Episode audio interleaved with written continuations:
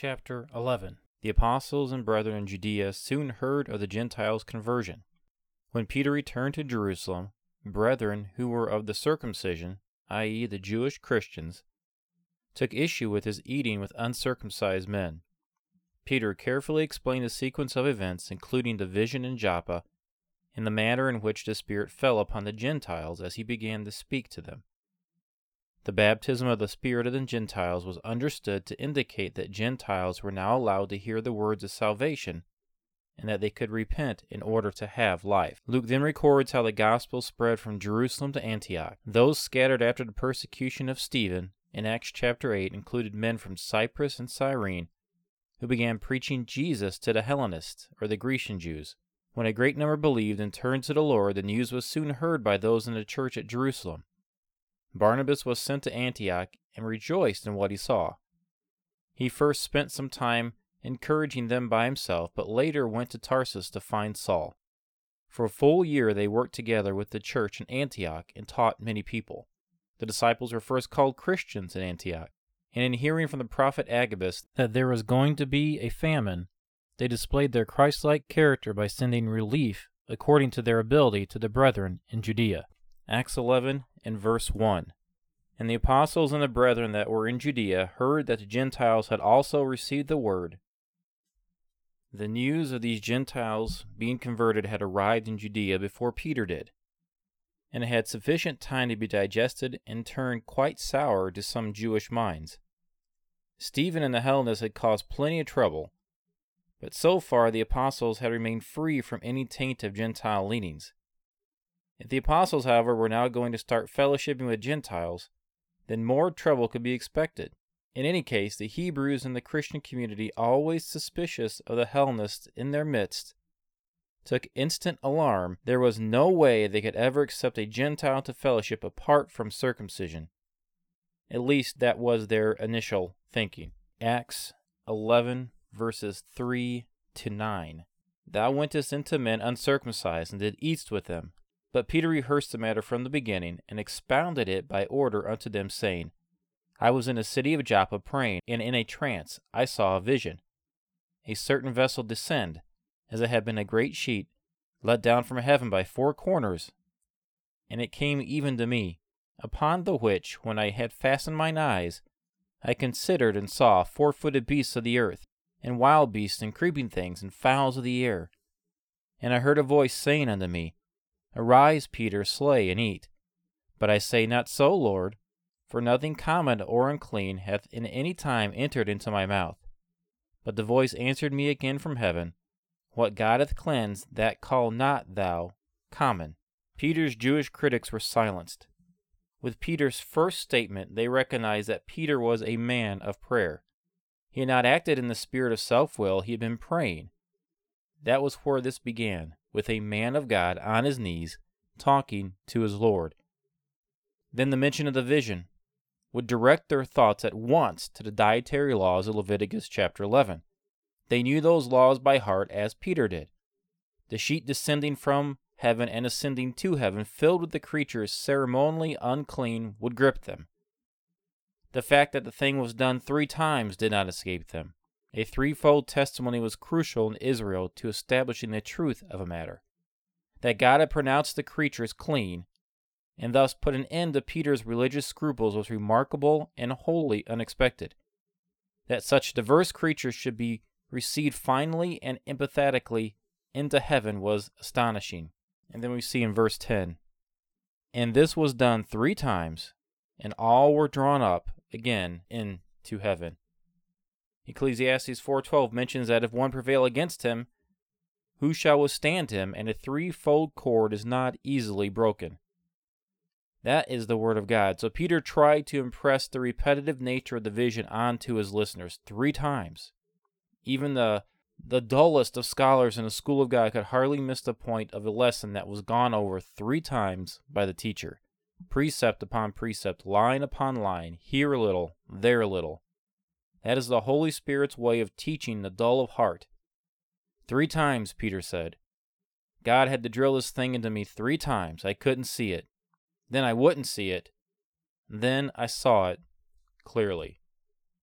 In verse 11, And behold, immediately there were 3 men already come unto the house where I was, sent from Caesarea unto me.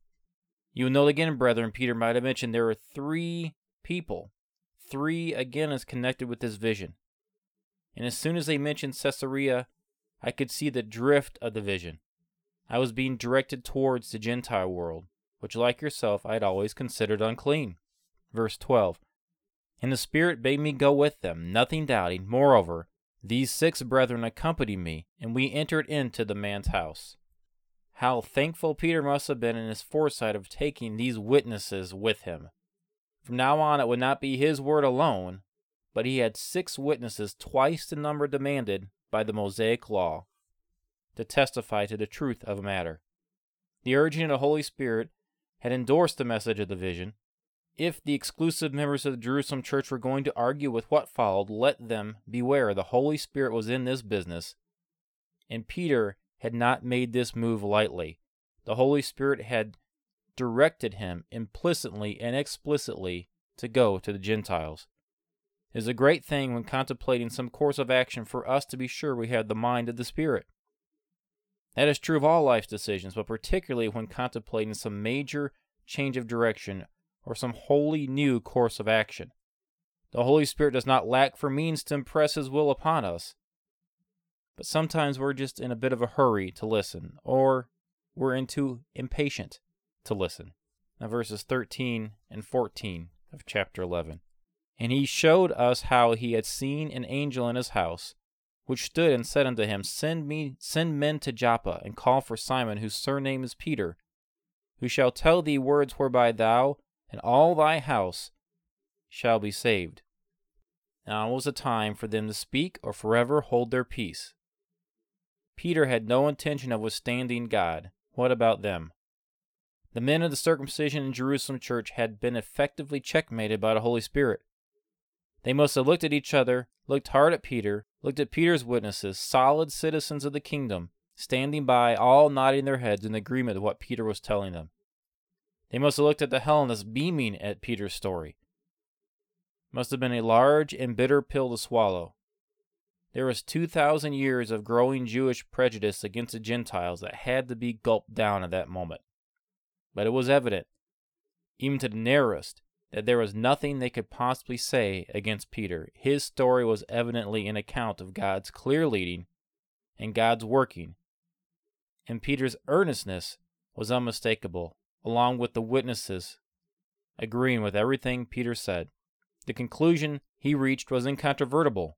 Cornelius and the Gentiles have been accepted by God as equal heirs of the grace of God, first-class citizens in the kingdom, fellow members of the body of Christ. Now let's look at verse 18.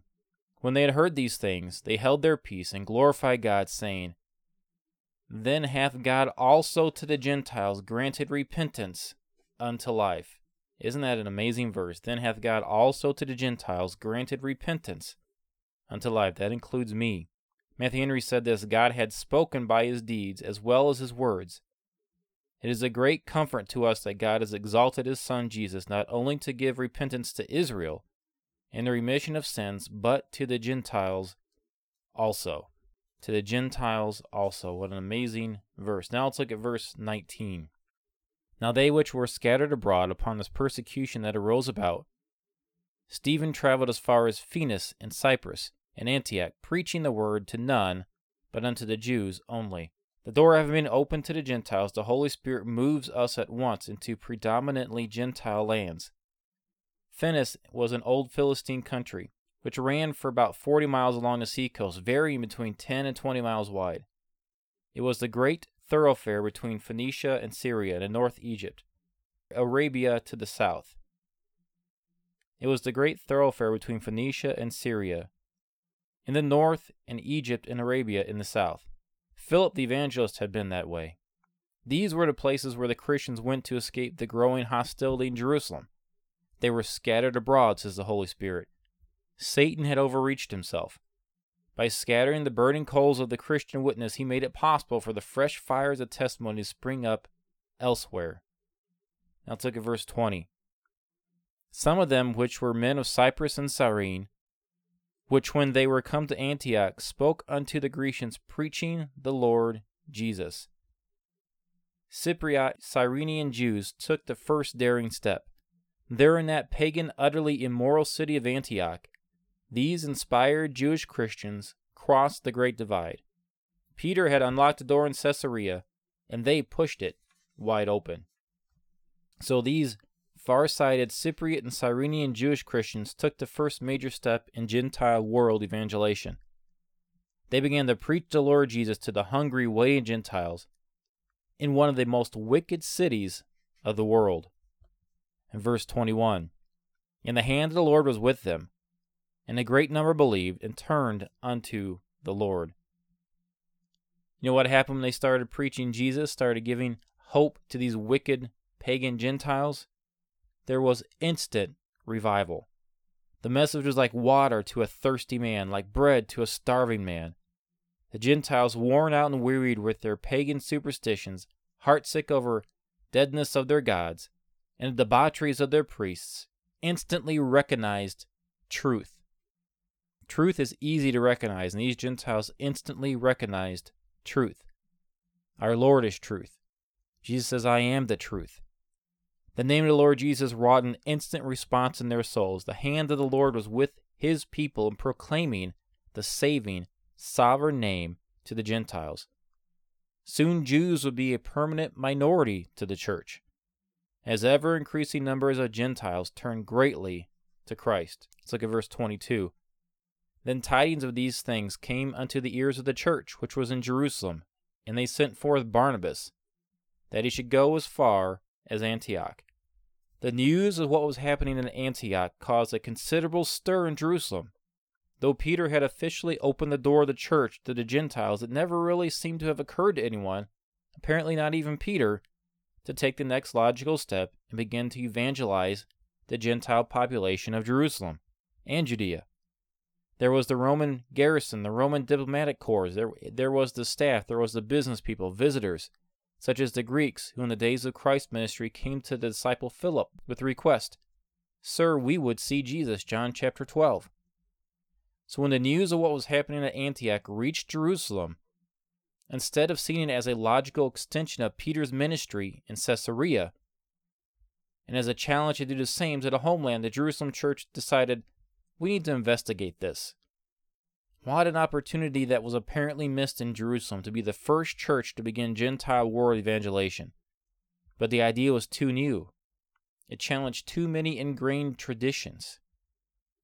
Traditions are something that hold back a church. Traditions are something that the church we used to hold back men that could do things, mighty things for the Lord, but not allowed to because of traditions. We've never done it that way before, was the attitude. It's the attitude that's in a lot of churches today. We're not all sure we agree with what's going on. So Barnabas was selected to go and see what was happening in Antioch. We have met Barnabas before in Acts chapter 4, and we shall hear more of him again. He was a generous, godly, warm-hearted man, just the right man for this job. A better man could not have been chosen, and as a Cypriot, his sympathies would naturally be broader than those of the native-born Jewish believers. Now let's look at verse 24. For he was a good man, and full of the Holy Ghost and of faith, and much people was added unto the Lord. What more could be said about a man? He was a good man. That says something about his character. He was like Jesus, one about doing good. We see that in Acts 10:38. He was the kind of a man Paul says that people would die for. Romans 5:7. He was full of the Holy Ghost. That says something about his Christianity. A person filled with the Spirit will be one whose life overflows with psalms and hymns and spiritual psalms. A person Christ-like in character, conduct, and conversion. He was full of faith. That says something about his commitment. Barnabas was a great believer. He took God at his word and trusted the Lord Jesus implicitly. Let's look at verse 25. Then departed Barnabas to Tarsus, for to seek Saul. The thing was too big for him. Barnabas realizes soon that this is too much for me. I need some help. What was happening at Antioch was much larger than anything Barnabas had anticipated, and it was only the beginning. He needed some help, and who did he think was best to help him with this? Saul. Verse 26. And when he had found him, he brought him unto Antioch. And it came to pass that a whole year they assembled themselves with the church, and taught much people. And disciples were called Christians first in Antioch. It would have immediately been apparent that Saul was the man. Some years had passed since Barnabas had said goodbye to him, but he had evidently grown in grace and in knowledge of the Lord Jesus Christ. He had become a giant of the faith. The magnificent teaching that forms the backbone of his epistles was already formulated in his mind. He would expound these new converts at Antioch in this growing church. He would expound to them the mystery of Christ's cross, as will be taught in Romans. He'd expounded the mystery of Christ's church, as it would be taught in Ephesians. The mystery of Christ's coming, as it would be taught in the Thessalonians. And disciples are first called Christians in Antioch. Christian was first a nickname. Perhaps could have been a derogatory nickname. Some have suggested that the name was derived from the Greek word charstos, or useful, the name of a slave, a common enough name at the time. More likely the name derived from Christos, the Greek form of the title Messiah, the one about whom disciples were always talking about. The Jews could not have given the name to the disciples of Jesus, for Christos was a sacred word among them, and they repudiated the claim that Jesus was the Messiah. However, the name Christian is singularly lovely and appropriate name for the believers of Jesus Christ. The Holy Spirit adopts it and uses it in 1 Peter 4:16. The word for called is generally used of a divine communication. For instance, Simeon haunted the temple because it was revealed unto him by the Holy Ghost that he should not see death before he had seen the Lord's Christ. So although the name may have been given in mockery, it was a wonderful name, and its real origin was divine. The name stuck and became a badge of honor. It is a name by which the Lord's people are known by to this day. The name identifies us with Christ and Him with us. What manner of people ought to be in all godliness of character, conduct, conversion, conversation, by whose name we bear, by whose name we advertise to the world that we are His. In verses 27 to 28. And in these days came prophets from Jerusalem unto Antioch. And there stood up one of them named Agabus, and signified by the Spirit that there should be a great dearth throughout all the world, which came to pass in the days of Claudius Caesar. The New Testament gift of prophecy was unique to the early church. Like the gift of tongues, it was expressed by direct inspiration of the Spirit of God. It was a transitional gift of great value. For the most part, like their Old Testament counterparts, these New Testament prophets were forth-tellers rather than foretellers. Their function was to communicate to local congregation truth revealed by the Spirit and relevant to present needs. However, as we learn from this incident recorded here, the ministry of the prophet was not confined to specially illuminated preaching. Sometimes they did foretell the future, and one of those prophets ministering in Antioch was Agabus. He announced the coming of a widespread famine. He was foretelling the famine. Luke appends the note that this prophecy was fulfilled in the days of the Emperor Claudius, the fourth Roman emperor, who reigned from A.D. 41 to 54, whose reign was indeed marked by severe famines, several of them, in various parts of the empire. This advance warning would have enabled the believers to take prudent measures for the future. And then we have verses 29 to 30. Then the disciples, every man according to his ability, determined to send relief unto the brethren which dwelt in Judea, which also they did, and sent it to the elders by the hands of Barnabas and Saul. The famine hit Judea severely, and Antioch the Christians were deeply concerned, and each one made a contribution to the relief fund according to his ability. And they sent these relief funds by the hands of Saul, or Paul, and Barnabas to the Jerusalem church. These were Christians on the mission fields of the early church, and they were eager to help the church in Jerusalem, basically the sending church. They were eager to help them. It would be the equivalent of churches on the mission field today hearing of a great need in America, and them gathering up everything they could possibly send to us and sending it back to us to help us. That's what these Christian Antioch believers were doing. They were helping the main church. They were sending a relief offering to the main church. They were sending help back to where their spiritual help came from. So as the funds accumulated, Saul and Barnabas were chosen to take the money to Jerusalem. This is the first time we meet the elders in the Christian church. The Jerusalem elders were a group distinct from the apostles. James, the Lord's brother, might have been one of them. This visit to Jerusalem seems to be the one mentioned by Paul in Galatians chapter 2, at which time he took advantage of being in a city to make sure the apostles, particularly Peter and John, along with James, the Lord's brother, recognized him and his unique apostleship. Not, of course, that he needed their endorsement, but it was a good policy to have facts out in the open and well understood.